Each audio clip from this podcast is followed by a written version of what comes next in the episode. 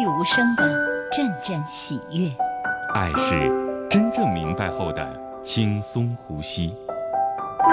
爱是很多东西。爱是你在今夜私语时，我能够听到的温柔心跳。诚挚沟通，邀您共享。这里是今夜私语时。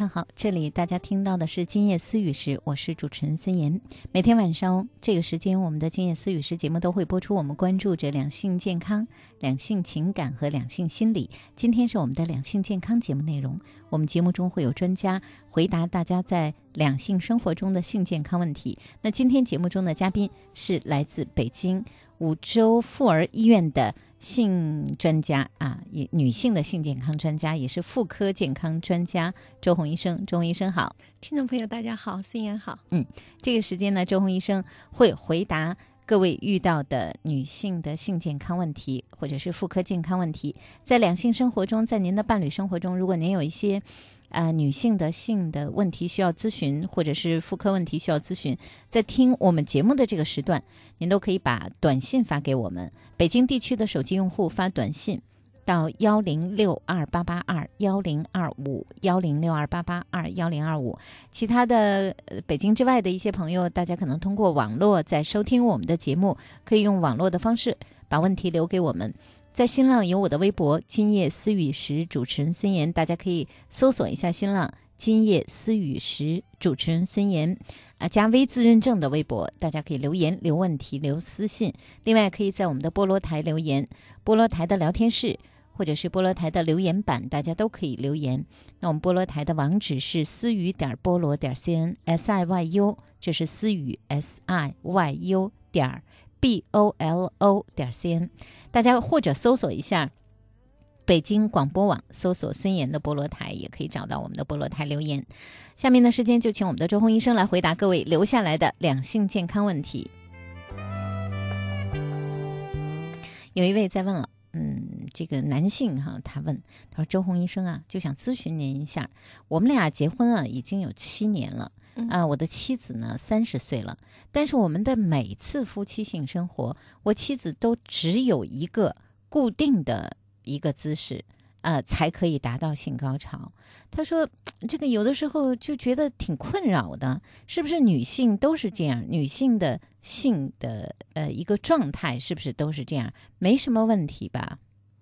嗯，这个嗯不用担心哈。其实，嗯，如何去评价一个性生活的质量，嗯，并不是说，嗯，看每一次性生活过程当中是否达到高潮，也不是去看每一次性生活过程当中你达到高潮是采取什么体位，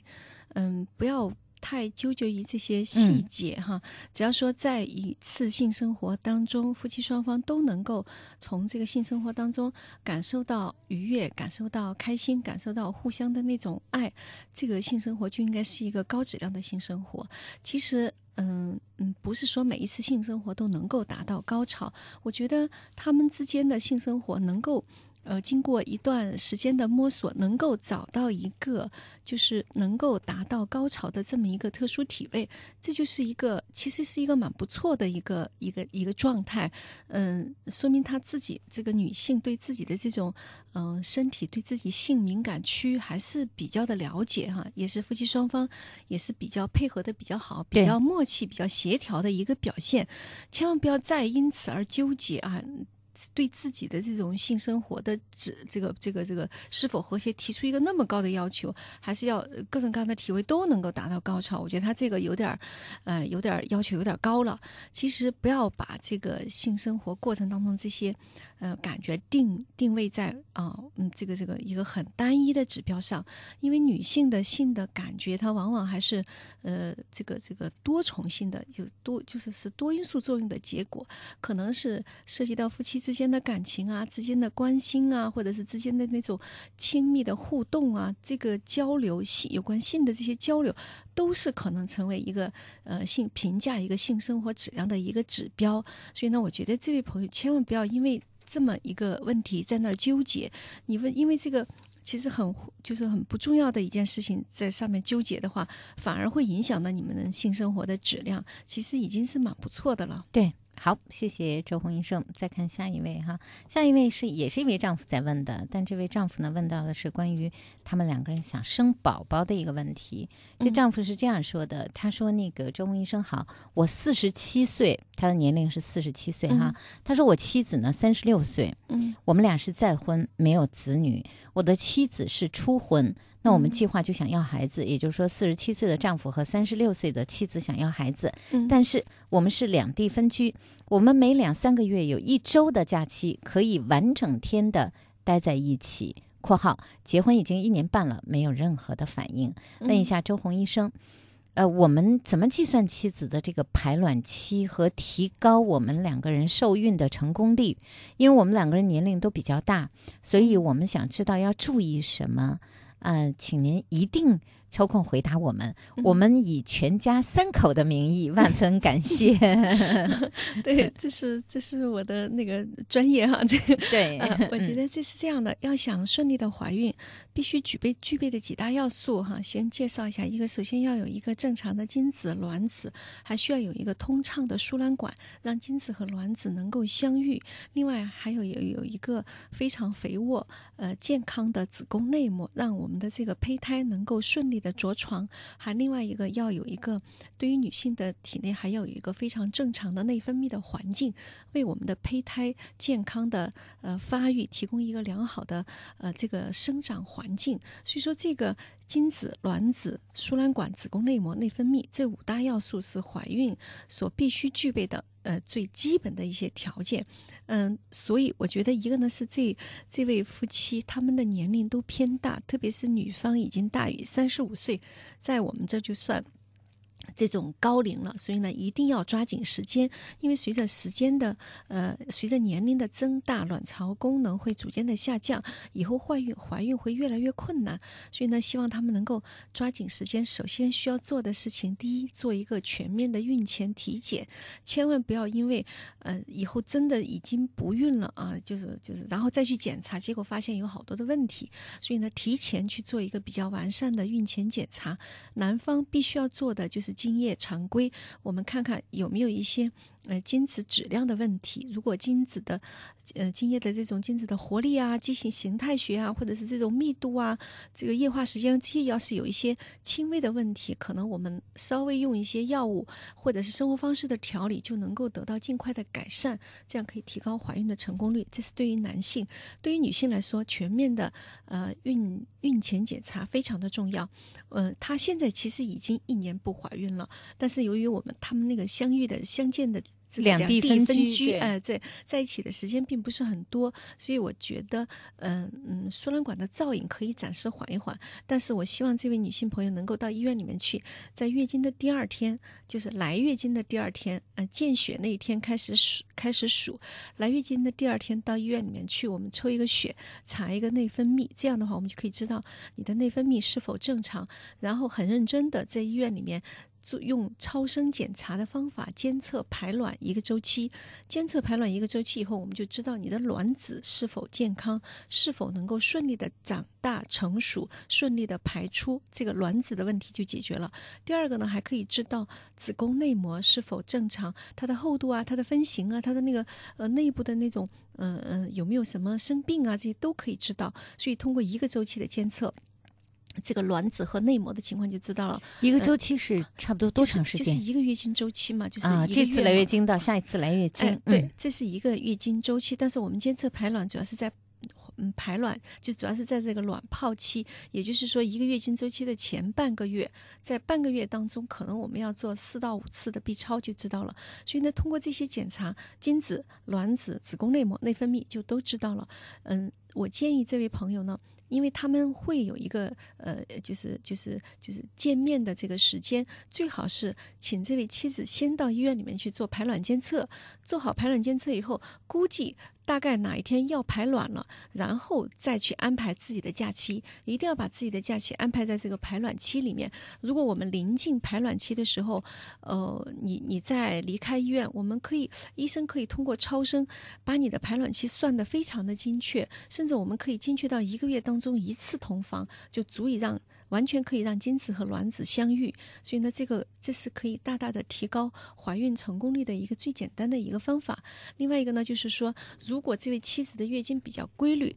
那我们可以通过呃初初步的这种推算，从下次月经呃的第一天往前数十四天，那个就是排卵的日子，在前面加三天，后面加三天，这个这个就是一个排卵期。在这个排卵期的七天当中，隔日同房。就有怀孕的机会，但是这种对排卵期的推算还是比较粗略的。我觉得，我希望他们能够抓紧时间，还是建议他采用这个呃到医院监测排卵的方法，会非常的精确。我们可以在这个卵当这个卵泡大于一点五的时候，就是接近成熟的时候，然后你再安排你的这个。这个排卵期，有些时候我们在临床上遇到这样的病人有这样的要求的时候，我们会把他卵监测到他这个卵已经成熟了，然后告诉给他打针，打完针后让这个卵排出来，告诉他今天打针，然后明天同房，可以给他指定一天同房的时间，中间有一天的那个路程的时间，然后让这个妻子呃在这一天当中呃飞过去，然后去去嗯去去呃去和这个男同房，哎去同房完成性生活，这样的话就可以非常。非常精确的搞清，非常精确的去，呃，算清楚你的这个排卵期和这个同房，安排好这个同房的时间。所以我觉得大概这样子，三个月如果没有怀孕，就赶快做输卵管的造影的检查。啊，做了输卵管的造影检查，就知道输卵管是否通畅。因为输卵管是一个输卵管的检查，是一个有一点轻微创伤的检查，不是说一来就就需要马上去做。而且这位妻子是是初婚，她以前可能又没有怀过孕啊，所以呢，这样的话，嗯，输卵管的造影应该往后放。所以三个月的监测不成功了以后。再做造影，做完造影以后呢，三到六个月怀孕的成功率会会更高。所以造影本身除了诊断的作用以外，还有一定的疏通和治疗的作用。所以我觉得只要他们检查没有什么大的问题，抓紧时间，我我觉得应该半年之内怀孕没有问题。嗯，好。呃，希望这位朋友是在能听到这个周红医生的这期解答哈，我相信会的，因为他们好像非常的急切哈。对，也希望他们这个不久的将来真的是一家三口。对，嗯，因为他说了要以一家三口的名义来谢谢我们的周红医生啊。嗯，那如果说在这样一个过程当中再遇到什么样的问题，也可以及时和我们来沟通。那周红医生呢？也会在我们的节目当中有直播间和大家直接的互动，还有像今天这样的一个形式和大家呃解答各位给我们发送来的问题。所以这位朋友如果在想要孩子的这个过程中遇到什么样的问题，或者其他的朋友，大家也可以继续。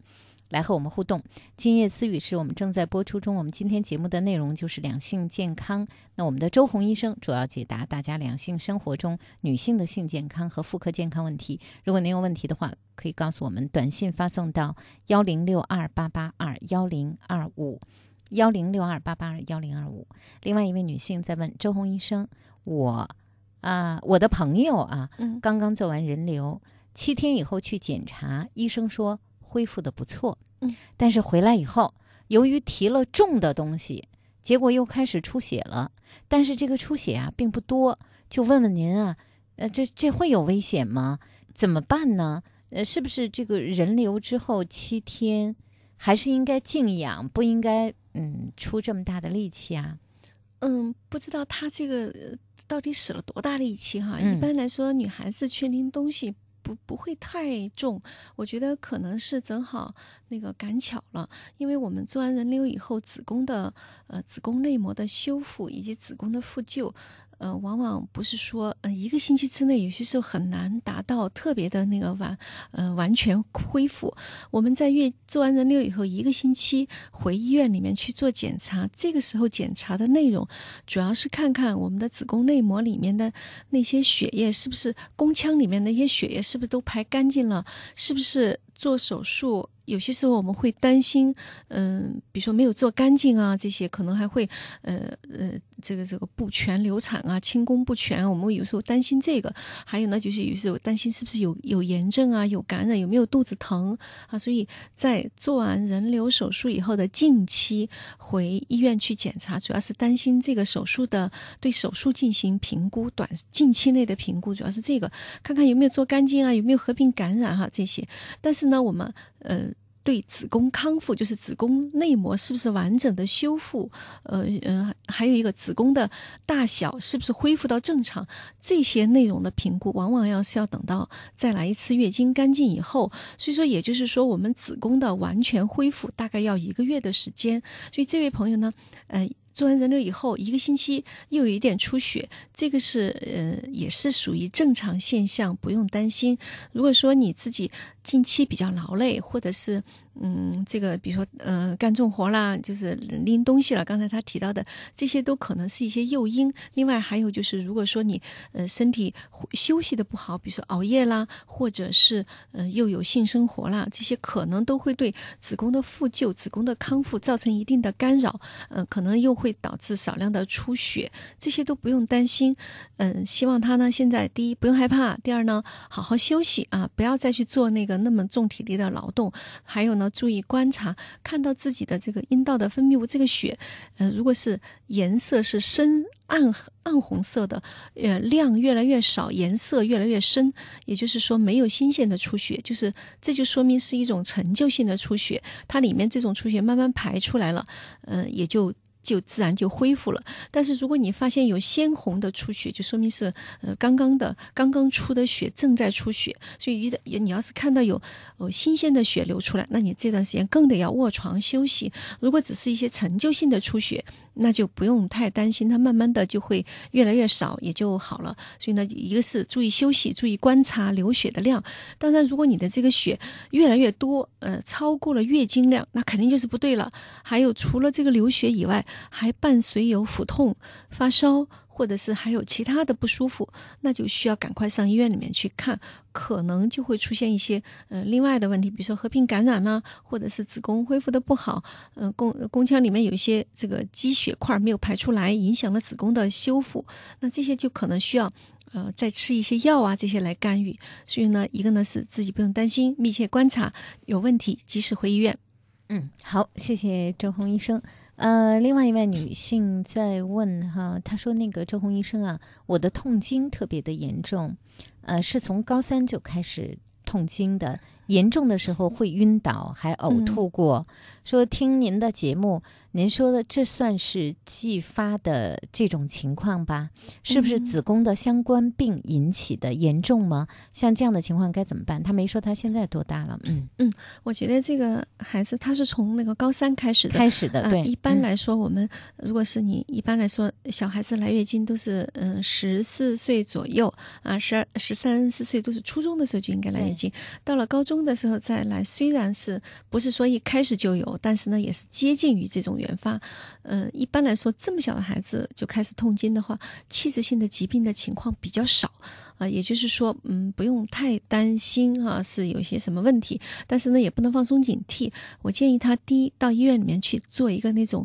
嗯、憋尿的超声检查啊，憋好尿，然后呢做一个超声，我们可以检查一下子宫的大小，可以看看到底有没有子宫肌瘤，有没有这些子宫腺肌症啊，还或者是看看有没有卵巢上的那种巧克力囊肿啊，就是这一类的器质性的疾病。这些呢，如果有这些问题，嗯、可能就会导致这种继发的痛经。但如果说我们做超声检查，什么问题都没有，可能还是要归结于一种，就是比如说体内的前列腺素分泌过多，这些由于这种嗯、内分泌的原因导致的子宫腔内的压力升高。因为他刚才提到的，不光是有肚子的疼痛，还会有恶心、呕吐，这就说明还是由于这种全身的。这种嗯，就是呃存在一种就是胃肠道的平滑肌的痉挛。嗯那么我们子宫也是平滑肌，胃肠道也有平滑肌，血管也有平滑肌，所有的平滑肌都在收缩，这就是前列腺素作用的结果。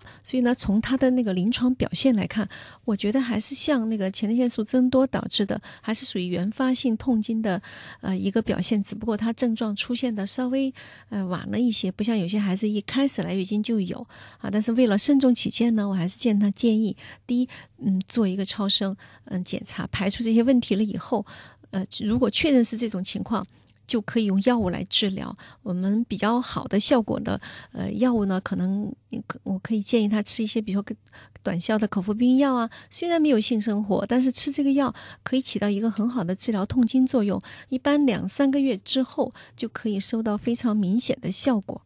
对，所以啊、还是有办法可以改变他现在这个嗯痛经疼起来的这个情况的，是吧？嗯对，特别是如果说他的痛经会影响到工作啊、学习啊一些特殊事件的时候，那是一定要去最好到这个医院去去找医生来调整一下的哈，别让这样一个痛经影响到自己的正常生活。嗯，我们再来看其他的各位的问题，大家如果现在要发问题给我们，发送问题给我们，我们的节目正在播出中，在这个时间，北京地区的手机用户可以发短信发送到幺零六二八八二幺零二五幺零六二八八二幺零二五，这是我们的现在开通的，您可以咨询问题的短信平台。如果您发送了手机短信给我们呢，您的问题就留在我们的节目平台当中了。那我们会请我们的专家来回答您的问题。另外就是可以通过网络的方式来互动，新浪我的微博“今夜思语”是主持人孙岩，大家可以留言、留问题、留私信。我们的菠萝台也可以留言给我们。有一位在问周红医生，他说：“现在我的爱人啊，就剩下一个卵巢了，嗯如果再把这个卵巢切除的话，那是不是我的爱人就没有性欲了，对性生活也就没有感觉了？”我没有找到他前面要说什么。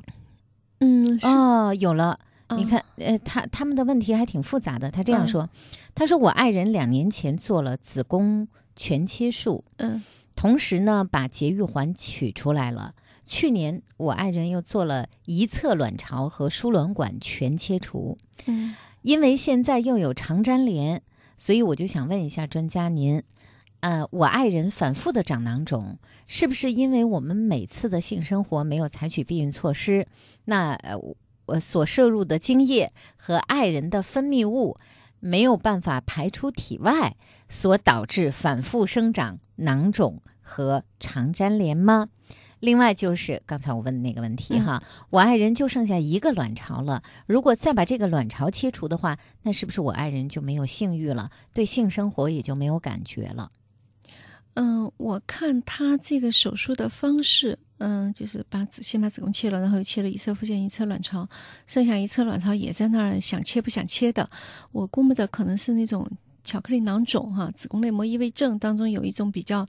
比较嗯麻烦的一种疾病，就是说这个卵巢上会反反复复的出现这种嗯、呃囊肿，里面都是像那种融化了的巧克力液一样的那种叫巧那种就叫巧克力囊肿，它是子宫内膜异位症的一种。也就是说，我们正常情况下，子宫内膜会周期性的脱落，在卵巢激素的作用下，每个月周期性的脱落一次，这样会出导致我们每个月周期性的出血，这就就是月经。但是呢，这个子宫内膜它还会跑到别的地方去，由于各种各样的原因，其实原因现在并不是很清楚。那么最常见的一个呃原理就是呃子宫内膜的那种呃嗯就是经血逆流，就是子宫这个血液啊应该是从子宫往通过阴道流到体外，而有些月经呢是在子宫里面往肚子里面流，反着方向去流。那么为什么会反着呢？就可能是经期性生活呀，或者是这种子宫收缩异常啊，或者是反复多次的宫腔手术，比如说做人流做多了呀，或者是就是这些问题，嗯、原因也不是很清楚，那么就导致了这种疾病。子宫内膜跑到肚子里面去了以后，它也会在卵巢激素的作用下发生周期性的出血，但是这个血就没有地方流出来，就淤在那个地方，形成一个囊肿，反反复复的发作。你做了手术以后，有的可能近期一个月、两个月就就反复发作了，又复发了。而且呢，这个它的一个很大的一个特点就是广泛的、紧密的粘连。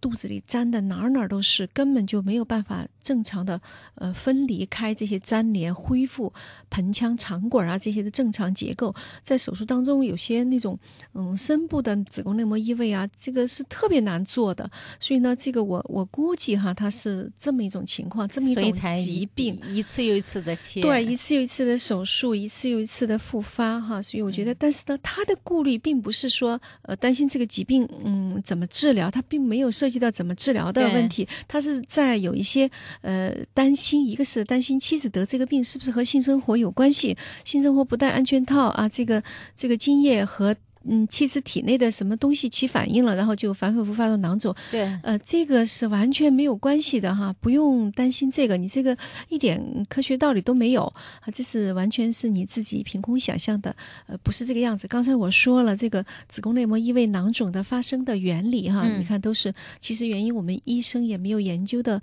特别的透彻。当然可以肯定的是，和你你担心的这种情况性生活状态没哎关系，没有关系。另外一个呢，妻子已经切除一一侧卵巢，有些时候我们。只有把子宫切了，把一侧卵巢切了，这个疾病才有可能，呃，就是就是恢复，才复发的机会才越来越小。当然，有些时候还会反复发作呢，我们还有可能会做更彻底的手术，就是把卵巢另外一侧卵巢也切掉。但是我觉得希望它慎重，因为如果两个卵巢都切掉了，嗯，可能就会这个这个就女性就会由于这种手术导致的两侧卵巢缺失，就会导致这个药手就是医源性的绝经，就是医生导致的，它就立即就绝经了。没有卵巢以后呢，很快可能还没有出院的时候就会出现更年期的症状，将来对她的这个呃身身心健康都会造成比较大的影响哈。所以呢，这个呢手术要慎重。如果说真的是像我刚才提到的是子宫内膜异位症这种疾病导致的这些问题，其实还是有很多其他的方法可以治疗，比如说药物治疗啊，比如说一些保守性的，如果囊肿反复发作，我们可以。做这个单纯的超声引导下的囊肿穿刺，就不要去做手术，做一个特别保守的这种小的穿刺，把囊肿吸出来。而且，如果这个囊肿不是足够大，没有影响到你的这个呃生理上的其他的功能，我们也可以就是密切的观察，不一定是有一个囊肿就一定要去做手术啊。所以呢，这个里面治疗的方案，因为我们没有办法亲手去检查，也没有办法了解病情，了解的很详细，我只是这么推测，可能是这种病。那么可能采取一些这样的方法，所以呢，嗯、呃、也许还不是很全面和准确。希望他能够到医院里面来哈，去找到这个医生，把你的病情、以前做手术的这些经历，都把这些病例都拿给我们，好好看一看，才能帮你分析。但如果不是巧克力囊肿，是另外的一些囊良性的肿瘤，第一我们不太可能去切子宫哈，所以呢，这个呢，嗯，只能是和他的病情比较吻合的，可能是这么一种情况。嗯，好。啊、具体是一个什么样的情况，或者再有担心的话，还可以更多的告诉我们一些资料，或者继续向周红医生来咨询。另外，下一位在问说，这个呃，想问一下周红医生，他说，呃，我女儿的痛经啊，我觉得是我遗传的，嗯呃，我就想问问您，这种遗传性的痛经能治疗吗？就是说，嗯，痛经有遗传吗？对，有遗传倾向，就是也许有些是妈妈她这个呃痛经比较严重的，可能到了女儿这也会有比较严重的痛经，有这种啊现象。但是呢，这个治疗的方法不是说看你是遗传的我就应该怎么治，呃，不是遗传的应该怎么治，还是按照我们。比如说去分你是原发痛经还是继发痛经，因为有些比如像有些子宫肌瘤啊，这个子宫腺肌症啊、卵巢囊肿，有些这些疾病也是有一定的就是家族聚集性，就是说妈妈得了，可能姐姐啊、妹妹当中可能会发病率会比较高一些。有些，但是呢，并不是说非常明确的这种呃有一个某一种基因哈、决定了你就一定会发生。所以遗传，我们只是说有这么一种遗传倾向啊，倒是并没有找到那种确切的你的哪一个基因管这个病，而且你妈妈有这个问题，女儿就会有这样的问题。所以呢，遗传的这种确切性不是很明确，但是我们从散在的这些呃表面现象来看，有这样的趋势。所以呢，不管是你是遗传的也好，不是遗传的好，我们把痛经都按照，呃，是初潮的时候就发生的痛经就叫原发，嗯、后来再发生的痛经叫继发。那么原发痛经主要是一些和遗传啊，和这个什么，呃，这个这个子就是由于这个宫内的压力的关系啊，还有子宫的那个出口的通畅度啊，嗯、还有就是呃体内的这个前列腺素分泌过多，就这一类的问题有关系，都是一些非器质性的问题，就是不不是说长了个什么。包包啊，长了个什么瘤子，不是这种病导致的，都是可以通过药物来治疗的。而继发性的痛经就是原来不疼，也许结婚以后啊，有的人可能都生过孩子以后、才开始痛经。那么这样的继发痛经，往往就是有一些疾病导致的。所以呢，根据你疾痛经发生的这个时间段在哪个阶段，把它区分开，然后呢，再去找相应的原因，针对不同的原因去治疗。原发痛经，我们主要是从抑制排卵和这个减少前列腺素的这种分泌，比如说减少前列腺素的分泌，或者是阻止这个前列腺素发挥作用，通过这些角度去治疗。而继发的痛经一定是有一种什么疾病，那么我们就去找出这个疾病，针对这个疾病去治疗，这样的话痛经就可以治好了。好，嗯、谢谢周红医生，这是这位朋友问到的这个痛经和遗传的问题。那另外一位呢，他在问哈，他说这个二十二岁。呃，我的月经啊总是不正常。这个女生哈，这个女孩子，她说我检查过一次，说是精神比较紧张所导致的。嗯呃，我有两性生活不到一年的时间，那这个男友呢，有的时候会用手来碰触我的外阴部，那我就查上网查了，据说用手很不卫生，这是第一点。第二呢，我呢还吃过一次紧急避孕药，我就想问您，这三点月经不正常，啊、因为紧张导致这个用手。碰触不卫生和吃过一次紧急避孕药这三点是否会影响我将来生宝宝？嗯，都不会影响哈，这个呢不用太担心。但是他这几个问题，呃，需要给他那个这个这个解释一下哈。第一呢，他是说在这个呃月经不正常查过一次，嗯，呃他检查过一次那个检查过一次啊、检查过一次，嗯，哎，他刚才说第一个是什么问题来？就是月经不正常，是他查过一次，是精神比较紧哦，对对对，张导致的。精神精神紧张是这样的，对，就是说，我们的月经啊，它它是受这个神经内分泌调控的。它本身它要求我们的这个丘脑、垂体、卵巢是一个呃内分泌的一个轴，这个轴各个环节都要很正常的工作，才能够让你的月经保持正常。那么对这个轴的这种正正常工作，它有很多调控机制，有一些可能就是来源于心理和精神状态的影响，比如说你比较劳累、比较焦虑、比较紧张，比如孩子要高考或者遇到什么重大的打击，突然就会让你的月经变得就完全乱了。所以说，这个精神因素对月经的影响是非常大的。有些人可能。嗯，就是就是，他可以自己好好那个呃反思一下，看看你这段时间月经不正常的这段时间是否有一些特别大的压力。刚才我提到这些事情哈，嗯如果说你确实有这种情况，那么经过随着时间的推移，你自己慢慢调整好自己的心态，让自己轻松起来、快乐起来，生活有规律起来，那么你的月经就会慢慢恢复正常啊。这是嗯第一，他说他，你看二十二岁，他说到的是月经总不正常，嗯然后还去查过，医生告诉他是精神比较紧张所导致嗯的。假如说他是在正规医院做的很正规的检查，嗯是不是从这个检查的结果中也能说明他可能平时就是一个也许容易紧张、容易嗯焦虑，或者说心里有一些什么样的压力，这个让他呃，可能是不是呃包括生活啊，这个心情都都都有影响？嗯一般来说是这样，我们医生呃看到这个这个这个病人哈，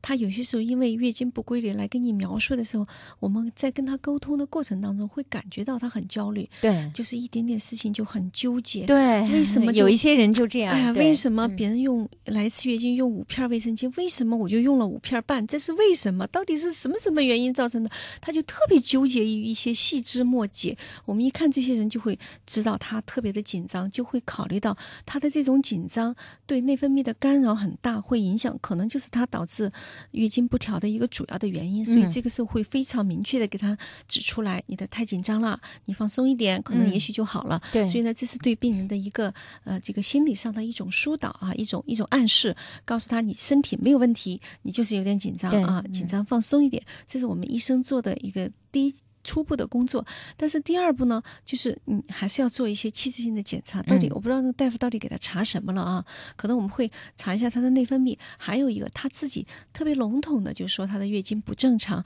我们要描述一个月经有很多的指标，比如是你是周期不正常，呃，还是说经期不正常，还是经量不正常，对还是伴随着月经的过程当中你有一些伴随症状不正常，嗯那么嗯很复杂，它笼统的称为月经不正常。对所以我觉得这个还需要细聊。但是呢，不管怎么样不正常，心理因素、精神因素对月经是有很大的影响的。嗯所以这个呢，希望他能够重视这个问题啊，让自己呃，就是调整好自己的生活节奏，劳逸结合。另外一个呢，保持心情愉快，嗯然后这个工作上的也不要太焦虑，太有太大的压力，这样月经就会慢慢好起来。这是第一。第二个呢，他是说，呃，性生活过程当中用手去触碰外阴，觉得这样不干净，这个。性生活的内容是是是多种多样的啊，这个夫妻之间啊，这个嗯、呃、有这种各种各样的亲密行为，其实这都是正常的，呃，不用就是特别的抵触哈。当然，我们在性生活的过程当中，可以就是要注意清洁啊，这个嗯洗嗯，其实是全方位的注意卫生，对，对对，全方位的，不仅是手要洗干净哈，最好也要有洗澡啊，这个呃局部外生殖器的清洁，这也都是非常重要的哈。除了这个手部的卫生以外，所以呢，这个呢，性生活过程当中夫妻双方的清洁这个问题，你的关注是正确的，也是也应该把你的这种感觉和你的呃丈夫有一个沟通，告诉他这样是不卫生的，然后让他接受这个观点，很好。要不然你这样的话会，你又不告诉他，他不知道，这样你自己心里很担心，以后会影响到你的性生活的质量，嗯你会很纠结、很焦虑，就会影响到你的投入和你的感受啊。所以这个呢也要重视，这是你的，你这一点你是对的。还有呢，就是偶尔吃了一次紧急避孕药，往往来说只对当月的月经会有影响，不会说吃一次避孕药就导致你整个月经都不对了，而且呢也会影响到将来的呃生宝宝呀，这些都不用担心。但是呢，不能把紧急避孕药作为一个长期的一个呃常规的一个避孕方法，这样呢会因为紧急避孕药里面含的剂量药的剂量比较大，对内分泌的干扰比较大，可能会对你近期的一到两次月经都会有影响。所以呢，你反复多次的服用紧急避孕药，这个是不好的，这个是不合适的。如果说你性生活又比较多，又没有哦采取那种就是一个特别好的避孕方法，然后又不喜欢使用安全套啊这些，你就建议你使用短效的口服避孕药，避孕的效果又好，而且呢又对这个这个这个短效的避孕药的话，对内分泌的干扰也小啊，所以呢，希望你采取一个更加合适的。避孕方法做好这个呃预防这个意外怀孕啊，但是呢，你所有的这个，比如说精神因素比较紧张啊，还有就是这个呃这个呃手没干净就有性生活啦，还有就是这个呃口服一次紧急避孕药，这些对将来的生育是没有影响的。嗯，好，谢谢周红医生。呃，其他的各位大家如果也有两性健康的一些问题，特别是两性生活中女性的性健康和妇科健康问题，您继续可以发短信发送到幺零六二八八二幺零二五幺零六二八八二幺零二五。我是主持人孙岩，我们的节目《今夜思雨时》正在播出中。那我们的嘉宾呢是来自呃北京五洲妇儿医院的女性性健康专家、妇科健康专家周红医生，在回答大家的。这些问题，您有时有问题要留给我们的话，可以在我们节目播出时间之内，尽快的短信发送到幺零六二八八二幺零二五。微微的光，静静的亮。下面有一位，嗯，丈夫在为妻子问哈，周红医生，今年我的妻子五十二岁了，嗯，怎么在性生活过后，呃，她会出现这样一些症状：腰疼、腿疼、肚子疼，还打嗝。到哪个科能去看他的毛病呢？怎么会出这么多毛病呢？性生活过后，嗯，一个是这个年龄，五十二岁估计已经绝经了，绝经以后卵巢的这个功能。就明显的下降，那体内分泌的雌激素就特别少。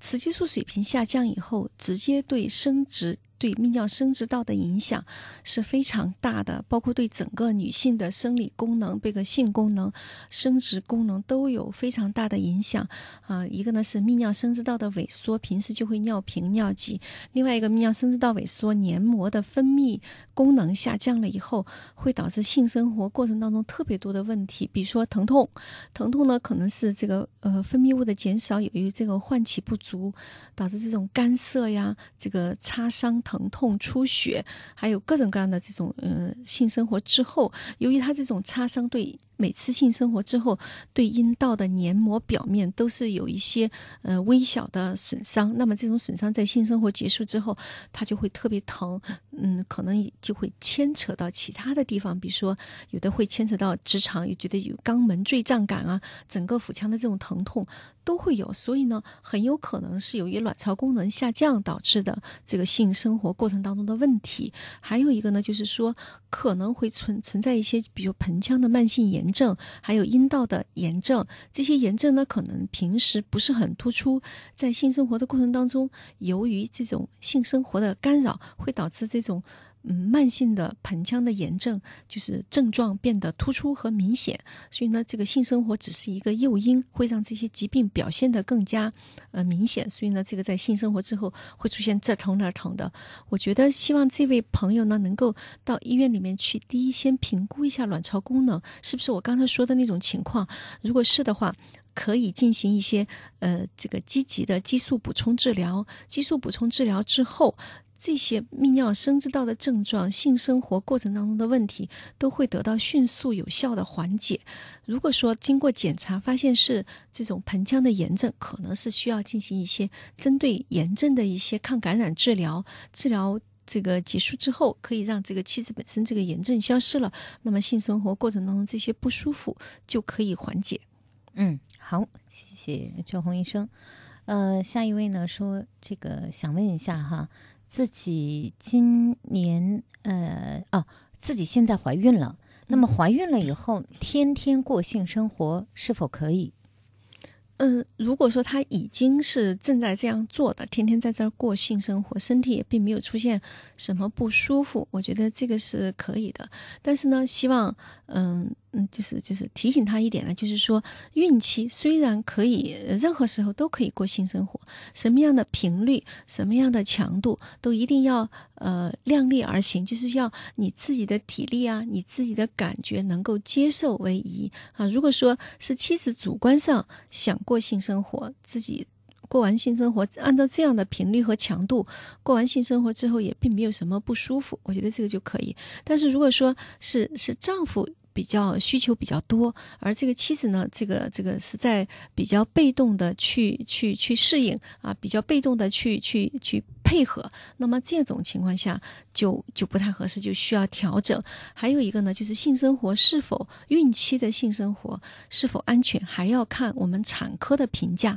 产科的评估。也就是说，在做产前检查的时候，每一次产科大夫对这个宝宝的检查是否正常？比如说，这个准妈妈她是否在怀孕期间有这个合并糖尿病啊、高血压呀？宝宝的生长发育是否正常？阴道里面是否有炎症？还有一个呢，就是说这个胎盘的位置是否正常？羊水是否正常？另外一个呢，在怀孕的早期是否出现过先兆流产的这些征兆，或者是既往有没有过早产啊、流产啊这些呃这些不良孕？孕时哈这些表现，要是有这些产科问题，那性生活，那孕期的性生活一定要特别的慎重和小心啊，特别是在一些比较呃病情比较明显、比较比较敏感的这一段时间，一定要控制好，最好不要有性生活。所以这个呢，是否呃有性生活，呃是否允许有，一定要经过产科医生的。评估和允许。第二个呢，性生活的频率一定频率和强度一定要，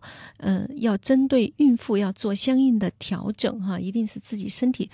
不要超过自己身体的那种耐受。还有一个性生活过程当中还要注意这个体位呀，这个这个这个持续时间啊、强度啊这些都要有所有所节制哈，因为毕竟是有身孕的这样这样的这样的身体，嗯，有些时候你有些问题你是很难去预料的，一旦出现这种。比如意外的情况，比如说呃胎毛早破啦，或者是有什么问题，那可能就会很遗憾了。对，嗯，呃，另外有一位在问周红医生，我有慢性的盆腔炎，性生活过后总是会疼痛，嗯呃，子宫全切已经七年了，就这种疼痛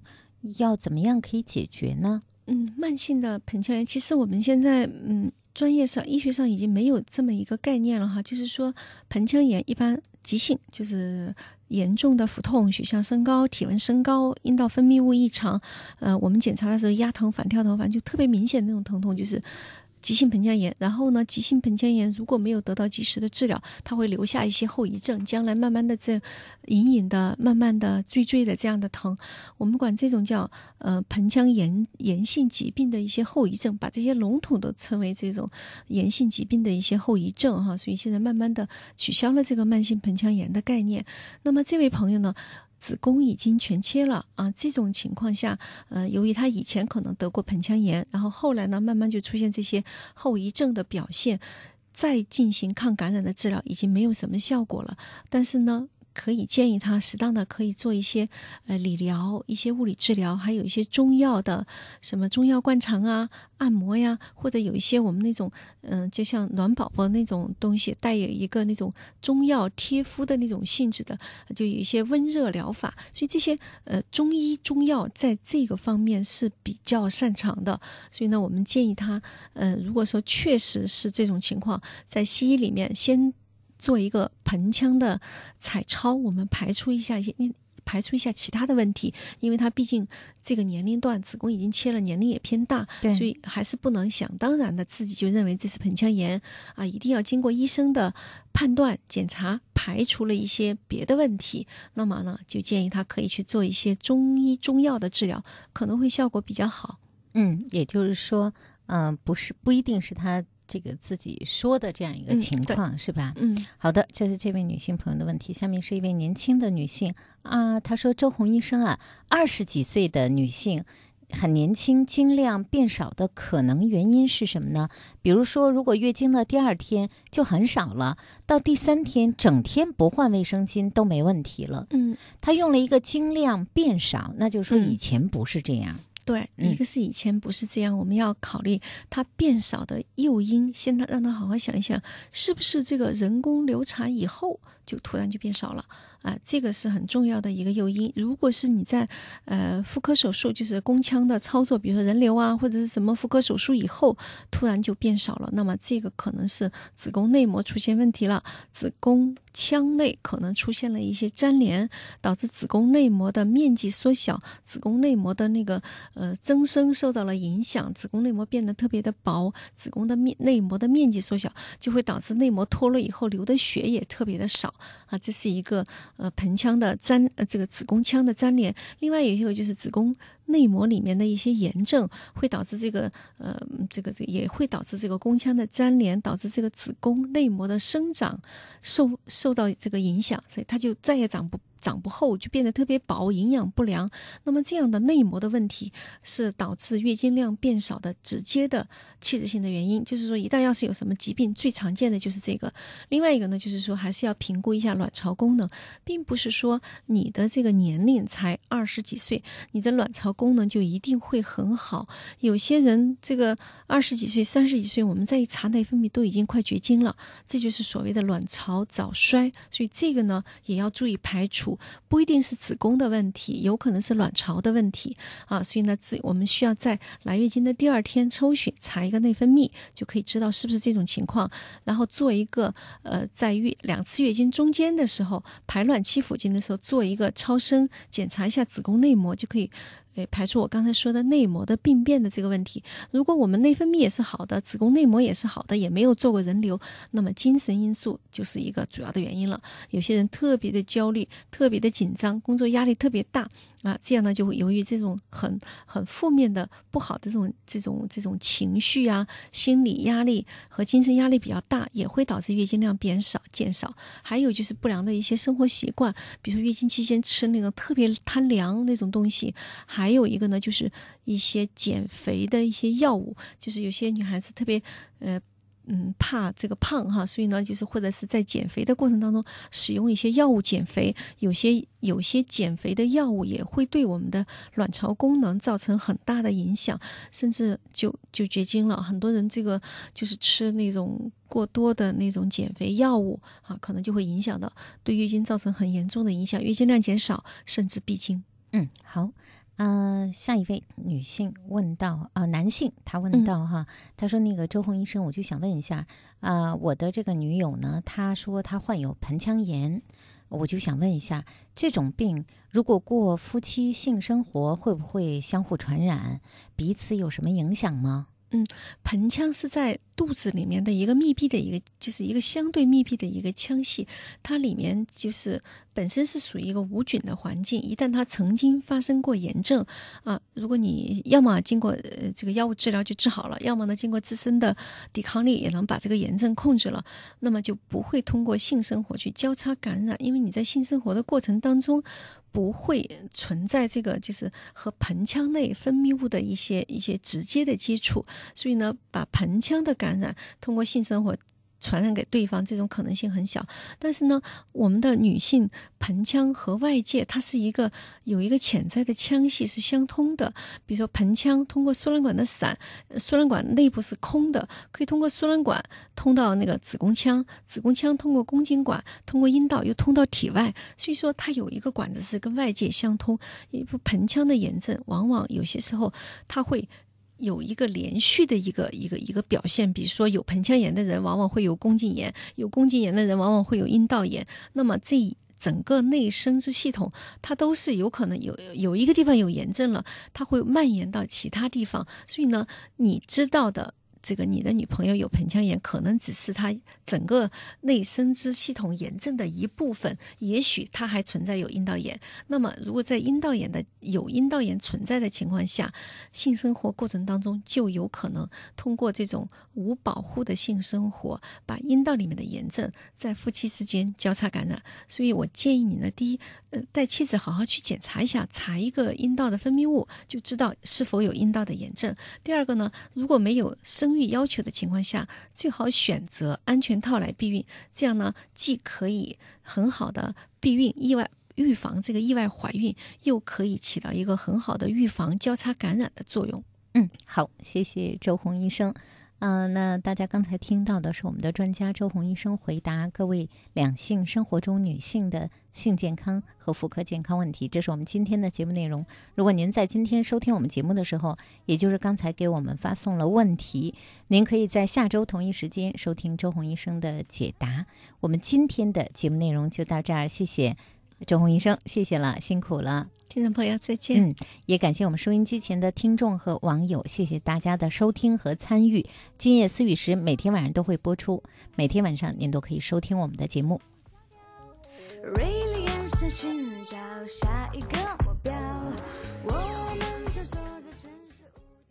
还记得年少时的同桌吗？那些青春的温暖记忆，还常想起以前的知青伙伴吗？那段蹉跎岁月的难忘经历，往事如烟，岁月如歌，让我们的回忆和思念再一次重逢。北京广播大厦酒店特推出同学聚会套餐，健康的食材，舒适的环境，让您重温年轻时候的味道。垂询热线：八五零幺五五八八八五零幺五五八八。广播新生代，北京电台第四届主持人大赛正式开赛。激烈赛场，强势登陆凯德墨太阳宫殿，战鼓雷动，高手云集，现场过招，异彩纷呈。详情登录北京广播网或新浪微博，搜索“广播新生代北京电台主持人大赛”。大赛咨询热线：八五零幺三零五二八五零幺三零五二。关注广播评议节目。北京电台二零一三年听评月活动六月一号到三十号举行，真诚邀请社会各界听众朋友对北京电台的节目进行评议。您可以将评议稿件发送到 a b c d h r b c 点 c n，或登录北京广播网，点击“听友之家”论坛发表意见，还可以发送传真到六五幺五八幺三幺。来稿请注明作者的真实姓名和身份证号码，稿件字数八百字以内。活动共设奖项一百名，奖金分别是一千元、七百元和五百元。通信地址：建外大街十四号北京电台听众服务中心，邮政编码幺零零零二二。我的小小梦想是当赛车手，养个家，当厨师。是啊，小朋友们，亲亲宝贝视频征集活动又开始了。亲爱的爸爸妈妈们，快来参加活动，把宝宝们的梦想秀给大家看吧！只要参加活动的宝宝，就有机会得到量身制作的梦想微电影，更有 mini pad 等好礼等你拿。详情登录搜狐母婴频道和北京广播网 baby 点 rbc 点 cn。我是天。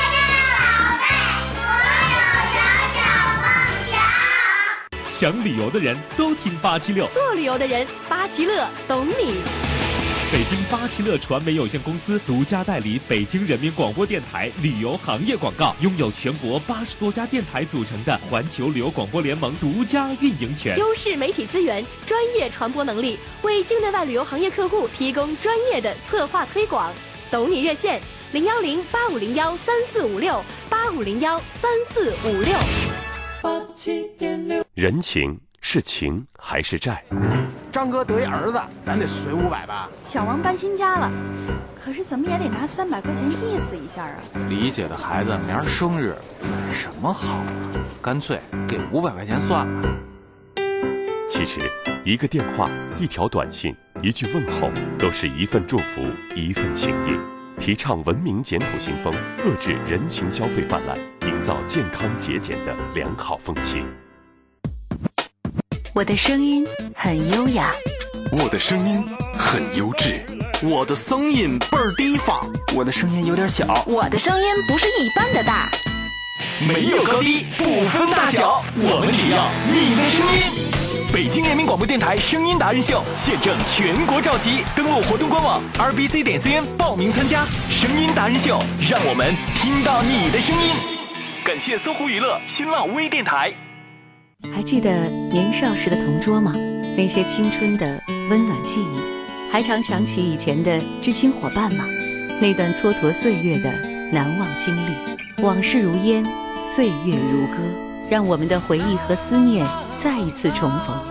北京广播大厦酒店特推出同学聚会套餐，健康的食材，舒适的环境，让您重温年轻时候的味道。垂询热线：八五零幺五五八八八五零幺五五八八。关注广播评议节目。北京电台二零一三年听评月活动六月一号到三十号举行，真诚邀请社会各界听众朋友对北京电台的节目进行评议。您可以将评议稿件发送到 a b c d h r b c 点 c n，或登录北京广播网，点击听友之家论坛发表意见，还可以发送传真到六五幺五八幺三幺。来稿请注明作者的真实姓名和身份证号码，稿件字数八百字以内。活动共设奖项一百名，奖金分别是一千元、七百元和五百元。通信地址：建外大街十四号北京电台听众服务中心，邮政编码幺零零零二二。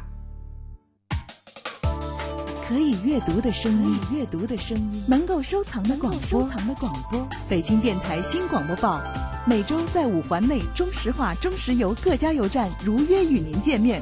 给爱车加油的您，别忘了免费领取这份礼物。阅读声音，收藏广播，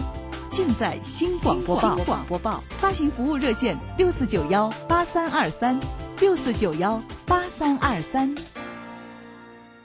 人情。是情还是债？张哥得一儿子，咱得随五百吧。小王搬新家了，可是怎么也得拿三百块钱意思一下啊。李姐的孩子明儿生日，买什么好啊？干脆给五百块钱算了。其实，一个电话、一条短信、一句问候，都是一份祝福，一份情谊。提倡文明简朴行风，遏制人情消费泛滥，营造健康节俭的良好风气。爱你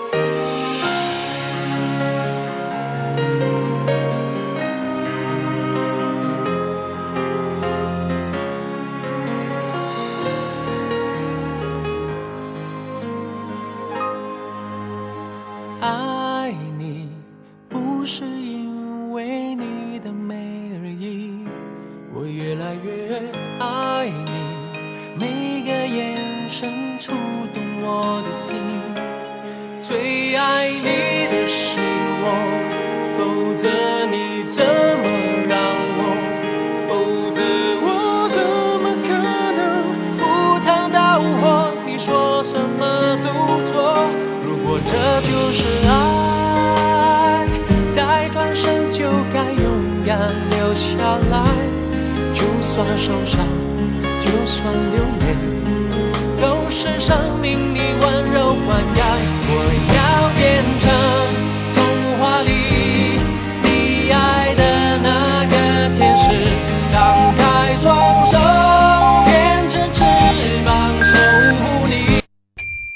北京体育广播 FM 幺零二五提示您，现在是北京时间零点整。